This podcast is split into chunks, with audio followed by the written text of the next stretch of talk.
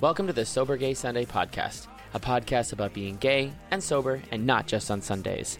In this podcast, we'll explore the ins and outs of being queer and sober in a world where drinking and using are woven into the fabric of our culture.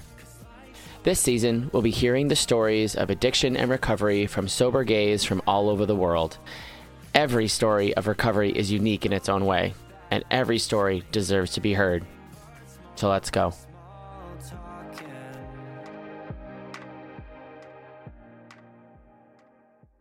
In this episode, we welcome Clinton. Clinton is 40 years old and born in Chicago. He grew up in the fast life and bright lights of Las Vegas. He is a survivor of sexual assault and is sharing his story to give hope to the voiceless or the ones in the seats at meetings that are afraid to tell their story.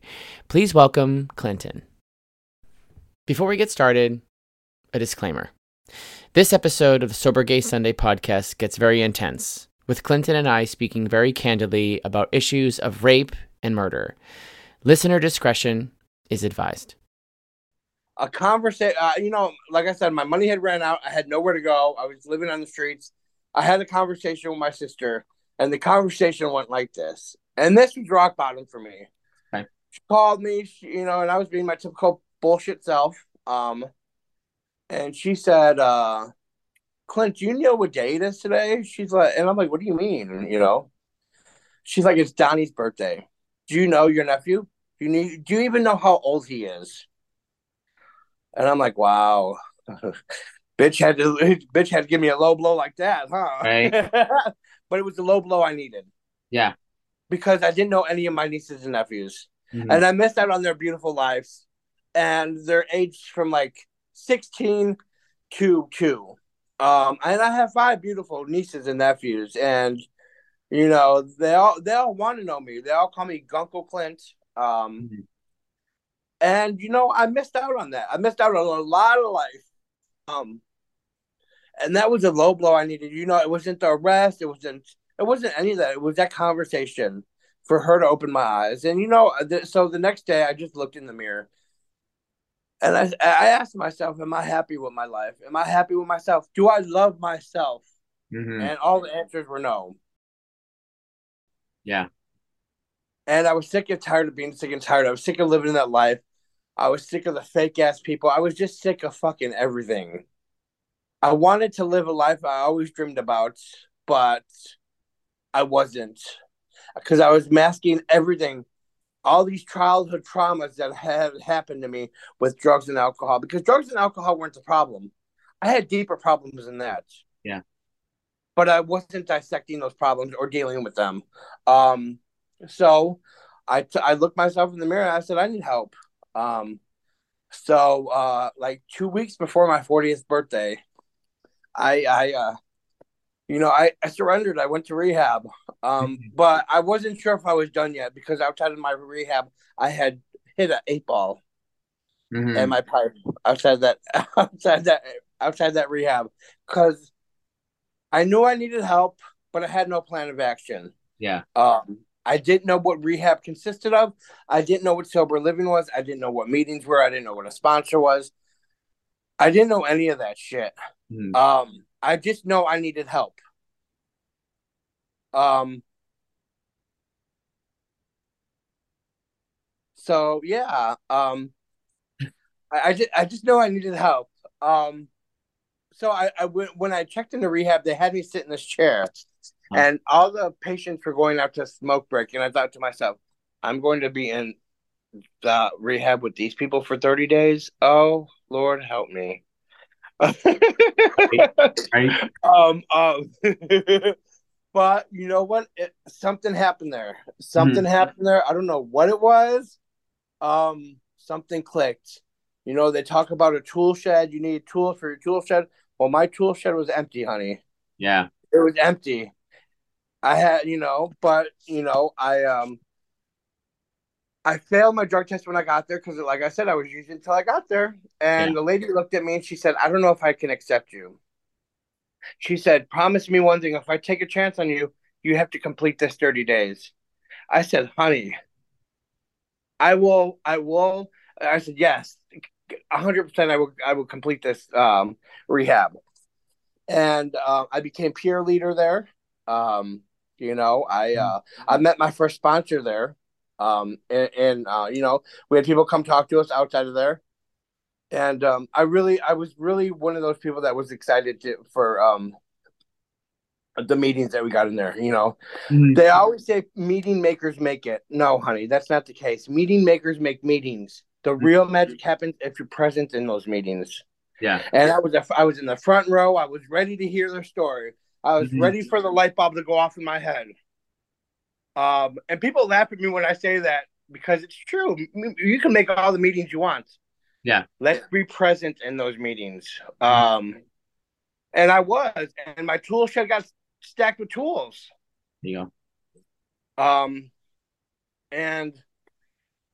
And it was like I said, it was the best thing that happened to me. And I seen people hitting the phones, calling sober livings, and I was like, "What's the sober living thing that you guys are talking about?"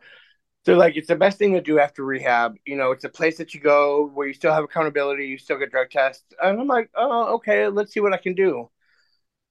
Well, mind you, okay, I had my last paycheck come from work, or like a check. I've been working at this rooftop bar that I got while I was working the trial of my case. So I was working at a rooftop bar. I had one last paycheck that came in my check for my account for like $2,000. I'm like, cool. Now I have a little bit of money. So when I get out, I can do something. So I picked the most expensive rehab to go to. I was there for 2 months, but it's what I needed. Yeah. And I was blessed to, have some of the best roommates that I encountered in rehab, and the accountability. Don't get me wrong, I did have some issues at my sober living because they're not the best. I had a house manager that was just a piece of work. Yeah. He didn't like me because I reported him to his higher ups because he was making sexual comments. Yeah. That I don't have to deal with anymore. I don't have to deal with that type of attitude anymore. I reported him. He found out about it.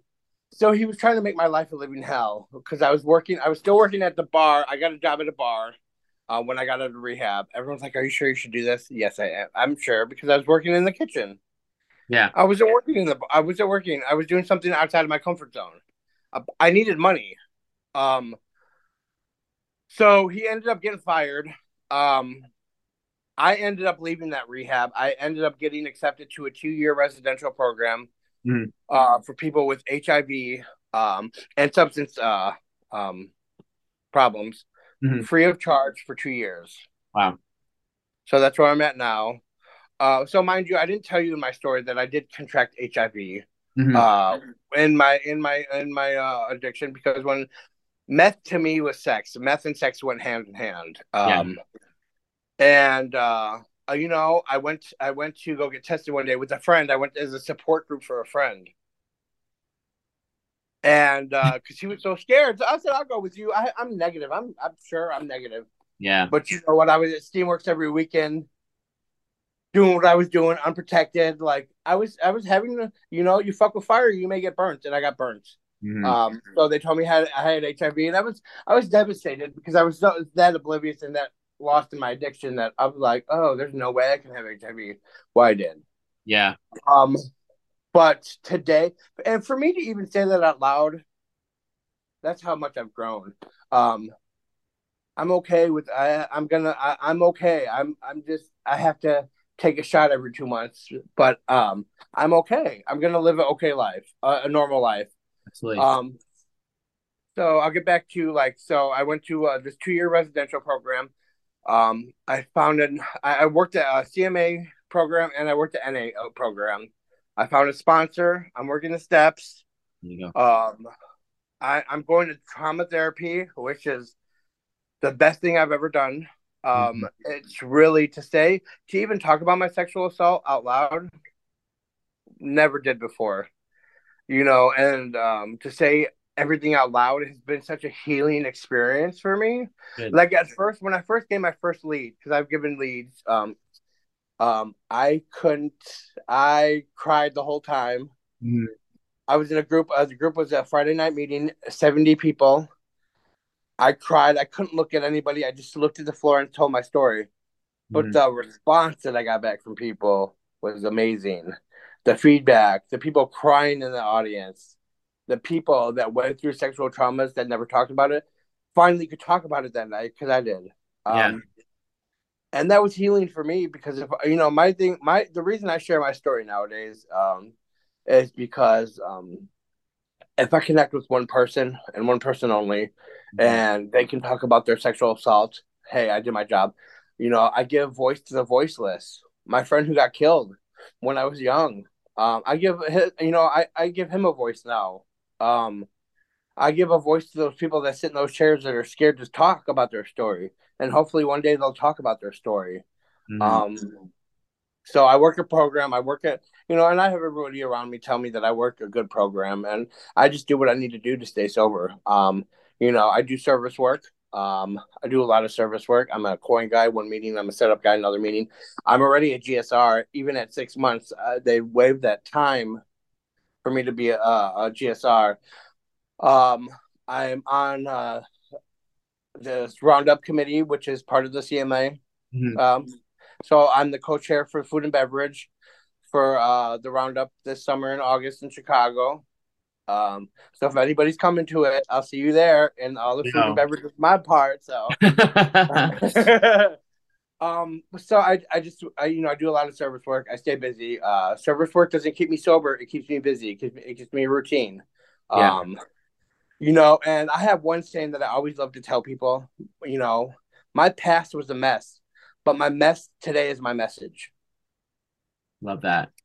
You know, and that's all I can do. I can just, you know, talk about my story, talk about what I went through, give people hope. Because if you would have asked me where I would be 6 months from when I got out of rehab, I would never think that I was in the space, the headspace, the healing part of where I'm at, because I'm still broken. Don't get me wrong. I'm very broken. But I was listening to your podcast one night and I heard a gentleman say, hope, hold on, pain ends. And that changed my life. So I give him credit when I heard that, that really, really worked me. And I'm like, I love it, you know, and I still cry thinking about it because that's so powerful. Yeah. You know, and I heard you say, "Oh, I'm gonna write that down. I'm stealing it." Yep. It's powerful. It is. It's very powerful. So I'm building. So now in present day, I'm building those relationships that I burned with my family. We've come so close, you know. And I didn't know how much pain I caused my sisters just being absent in their life because of my addiction. Yeah. Just me not being present. I went to my sister's surprise birthday party, and both my sisters were there, and they both like cried and because they didn't know I was coming. They both came up to me and cried and said, "You know, you're our best friend. We love you. We miss you. We're so proud of you."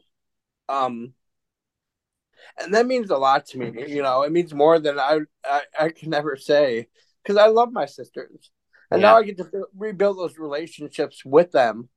And you know, have my nieces and nephews. You know, my niece, she's 16 years old, and she's a black belt. She does MMA. She's a beast. Like, I get to see her go to tournaments now. I get to be present. My grandma, you know, and life shows up on life's terms, and now I have the toolshed to work through life when life shows up. My grandma had just died last month, but the beautiful thing is, for me being sober, I got to. She wasn't able to feed herself. I got to have that magical moment and go feed her. I was present for her. I got to tell her I loved her and I missed her. And I'm sorry for not being in her life and being absent for her life because I was wrapped up in addiction. You know, I got to tell her that and I got to be present with her in her final days. So life shows up in life's terms. But you know what? The last thing I wanted to do was pick up. Good. I'm, you know, if I keep working my program, the promises they say that will come true. Because my life today, on my worst day and sober, is better than my best day high. And I know that's cliche to say, but it's so fucking true. Yeah, absolutely. It really is. So that's all I have. That's my story. That's an incredible journey. I mean, that is just you know, that's going to give so many people so much hope. It's dark, but it's so powerful that you can come through anything and you can conquer anything. And yeah, I mean, being present for your family and be present for the people around you, I think is one of the best gifts. And that's definitely, you've really achieved that. And that's fantastic. Yeah, I totally agree. Like, being present is everything. I was never present. I was one of those guys that was so unreliable. I would say I would show up. I'd never show up. If I did show up, it'd be days later. Yeah. You know, but yeah, being present is big in me. I can be brutally honest with myself. Yeah. And be brutally honest with employers about where I'm at in life. And I'm not ashamed of it. Yeah. That's great. I love that. Mm-hmm. So what's next for you? What's your plan? Like, now that you've really started to solidify yourself, I mean, if you could just, like, you know, plot your life out in front of you, what would you do? Oh my God. So just, you know, work these next years, year and a half, and where I'm at in sober living, build that nest egg, since I don't pay rent. Yeah. That's that nest egg, so when I do get out in the real world, I'll be prepared for it. Do a lot of traveling, maybe some speaking to high schools or whatever about trauma. I just want to be an advocate. I really want to help people. I think that's my calling. You know, I've been in the hospitality industry for a long, long time.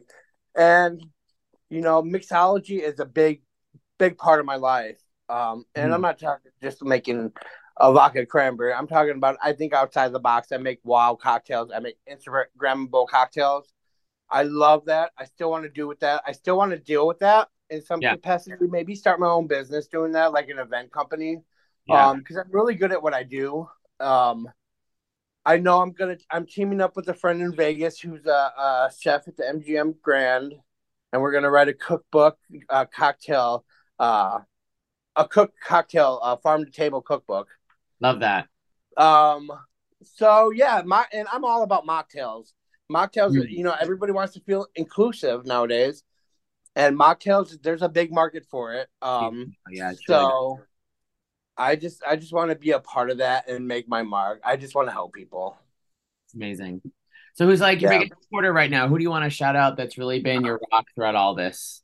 My dad. My dad for sure. He's been my rock. He's been my everything. In my darkest days, my dad's been there. My brightest days, my dad's been there. My struggles, my dad's been there. My dad's been there. He's helped me out legally, or like financially, for my legal problems. He's been my biggest supporter. He's been my biggest fan. And, you know, he's always asked me if he did a good job as a father. And I said, Dad, look at all your kids. I may be the only fuck up who had drug problems, but look at everybody else. You're all this time amazing, has his own career, his own business, lives in Vegas, has his own house. My two sisters have their own house. They have great jobs. They make more money than I can. They bought my dad a car, like, and they're doing good. So he did a good job. You know, I may have made poor choices in life, but I'm not a bad person. So you did well, Dad. So yeah, my dad, my foundation I built in sobriety, people, places, and things. My sponsor, I want to give a shout out to my sponsor. My sponsor is everything. I can talk to him about anything. He gives me suggestions. As he says, it's your life.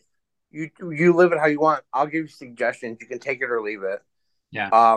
But he really listens to me. He really is an amazing guy. So shout out to Twig, my sponsor. But yeah, my dad is my biggest supporter. Love that. So if you could give some advice to someone that is newly sober, what would a good piece of advice be? You kind of touched on it earlier, but if someone walked up to you and said, you know, I'm getting sober, what do I do? You know, and I love that you said that, because I have a story about that, but so I'll get to that. But what advice I would give to somebody sober? You know, I've had so many people reach out to me since I've gotten sober that I actively used with, that had said, hey, I need help. What should I do? Oh, yeah. Come to a meeting with me. You know, I can support you in the right way. I had this girl who was 9 months pregnant who was still using, who hit me up and says, Clint, I need help. Help me. I sent her to a women's shelter. and she was on methadone, and they're the women's shelter where they would give you a ride to your methadone clinic every day. So I did that for her. But I have a really great story that I really want to share real quick. Yeah, of course. So in my active addiction, I was, like I said, selling drugs. And there's this gentleman that I used to sell to. And I seen his life. He had the fiance, he had the house, he had the job, he had everything. Within a year span, he had lost his job, he lost his career, lost his wife or fiance. He was turning tricks with men to fuel his drug habit. Mm-hmm. You know, and he was straight. And he was coming to me for drugs. So who's he to listen to me? But I asked him one day, I said, "Are you happy with your life?" And he said, "Yes, I'm happy." I said, in my head, I said, "Bullshit." I told him, I told him to write me down pros and cons list of his life before drug use and after drug use. And then I didn't hear from him again. So I was like, oh, I scared him off. Cool. You know, he won't be buying drugs from me anymore. Six months later, he hit me up and said, he said, "You've seen something in me that nobody's seen in me." He said, "Because of that, I turned my life over to God and I went to rehab and I've been clean and sober." There we go. But I didn't hear from him for like 5 years. And I'm leaving a meeting last Sunday. And somebody said, "Hey, CJ." And people who call me CJ are people that I used to sell drugs to. So when you asked me in the beginning of the meeting, "Do you go by CJ or Clinton?" I said, "Clinton." Noted. So I turned around and I seen him. I didn't really recognize anybody. And then he came up to me. He's like, "It's Ari." I said, "Oh my God." He's like, "I've been meaning to run into you." He said, "But I had to cut off contact with you because, you know." I'm like, "Oh, I know. I get it. Mm-hmm. People, places, and things, honey." I get it. Absolutely. But he's like, "I just want to thank you for you telling me that conversation that we had that one night. I'm clean and sober 5 years now, and I owe everything to you." Amazing. So all I did was plant that seed. There you go. In the middle of selling drugs, too. That's wild. In the middle of selling drugs, right? So he didn't have to take what I was saying seriously. He could have been like, "Fuck you, give me my drugs and let me go about my day." Mm-hmm. But I seen it happening in front of my face, and I couldn't stand there. And I had a heart. I had a heart, and I wasn't gonna sell to him anymore, anyways, if he didn't come back to me, and he never did. But that full circle moment, and I told him I was clean and sober too, and we just had a good moment, and it was a higher power people talk about, and I never talked about higher power in my story because higher power. I didn't know what a higher power was. I didn't believe in a higher power because why would there be a higher power and put me through the trauma I went through? Yeah. So, but today my higher power are those people that fill those seats in the meetings, and that's okay for me. And I'm learning what a higher power is. So yeah. Long answer to a short question. That was a great answer. Great answer. There was a couple of times for me in active addiction too, where I'd run into boys, you know, I'd be at a, you know, CD sex party and I'd run into boys I knew out from like the nightclubs, and it was just the scenes in Boston were very different. You know, the nightclub boys did their thing, the meth boys did their thing, and I was kind of in between both worlds. And a couple times I walked into a sex party and there was a guy I knew, and he would just look at me and we kind of look at each other and be like, "What are we doing here?" Yeah. I would never think that you'd be here. I never thought that you is. So it's very similar, kind of like, you know, running into each other and just being so like baffled by like, you have this life and you're here, what is happening? So I relate to that, right? And one of the boys that happened to is in my sober group here in Boston, and I was like, I tell you, we really kind of, that interaction between the two of us set him into his sober life. It took me a little bit longer than him, but if you were going to give advice to someone like who has a loved one that's in active addiction, what would that advice be? Good question. They're not ready until they're ready. Don't push them. That's going to make them run away. I hate to show intervention because that's all they do. Right? Stop it. Get out of there. Yeah, I hate that. It's just like they're going to, when they're ready and they're done, they're done. Like it took me 4.5 years after I gave my friend that speech about, I seen where your life is. Yeah. So to practice what I preached. Yeah, absolutely. I wasn't ready. So don't push them. Just talk to them. Just don't push them. Show them love. Just show them love. And that's all you can do. When they're ready, they'll be ready. They'll know. Yeah. It's great advice. Love that. So I run an organization here in Boston called Sober Gay Sunday, which is an event group for gay people in recovery. And we do stuff like axe throwing, we did beach days, we've done paint night, we've done some really cool things. So if you could plan one dream Sober Gay Sunday event, what would it be? Okay, so I've listened to your podcast. I've been practicing. So this question, I'm like, oh my God, what would I do? I said skydiving. Yeah, somebody said that already. Yeah. What would I do? So I would do like a sober gay cruise. Yeah. Because all the gay cruises that you go on now that are gay, they're all filled with drugs and sex and all that stuff, which is whatever we do. That's how we do it. Part of our culture. But it is part of our culture. I didn't want to say that, but you did. Do like a gay sober cruise. I think that would be cool. Yeah. A bunch of my friends that are in my Boston group do like the Atlantis cruises together, and they like ball up and they just like stay little. I see that. Because my roommate goes to the Atlantis cruises, and he's like, "You would love it, you have a great time," but I'm like, that's just so much of that. Because I'm a reformed circuit board myself, so like I was in that crew for a long time, and now, but then some of the sober boys here were like, we just stick together and just whoop. Mm-hmm. So, but that a cruise specifically for sober guys, I think would be really amazing. That would be so cool, and just do what we used to do, but just drug free and have a great time. Exactly. You still have, and I was worried about that. Like, is my life going to be boring now? Right? No, it's not. Yeah. I do more things now than I've been sober than I did in my active addiction. Absolutely. When you're active addiction, you're trying to get that next one, and out here you're not, and you're doing more things in life. Yeah, it filters out all the bad, and just like really you kind of live the good. Because my first summer sober, I was with my friends in P-Town. I had this big sober group in P-Town, and we were just in the middle of tea dance, like smack dab in the dance floor. And I'm like, we're doing everything. We're making out with boys. We're like, jumping in the bathroom on like, and it's all stuff that we used to do, but you walk away without that regret and those bad decisions because you're so present, and it's really quite amazing. You remember what you do. Exactly. That's what makes a lot of my friends that are still aren't necessarily addicts, but are still using or drinking, very wary. They're like, "You're gonna remember everything we do." I'm like, "You damn right I am." Right.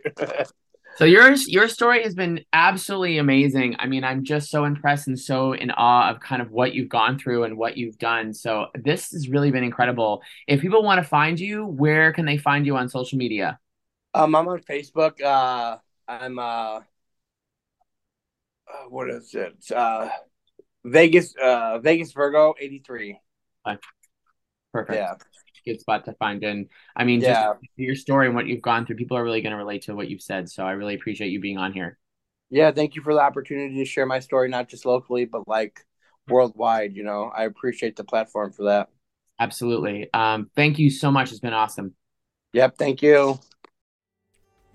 Thank you for tuning in to the Sober Gay Sunday podcast. Please feel free to like, subscribe, share, and comment. Be sure to follow us on Instagram at Sober Gay Sunday. You can also email me directly at sobergaysunday@gmail.com.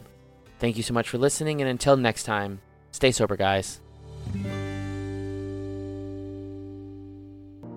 I'm so sick of small talk, and tell me something you're dropping in me on the head with your biggest mistakes. I don't want your daily drama, fill me in on family traumas, tell me all the medication that you take. Cause life's so short, we blink so fast.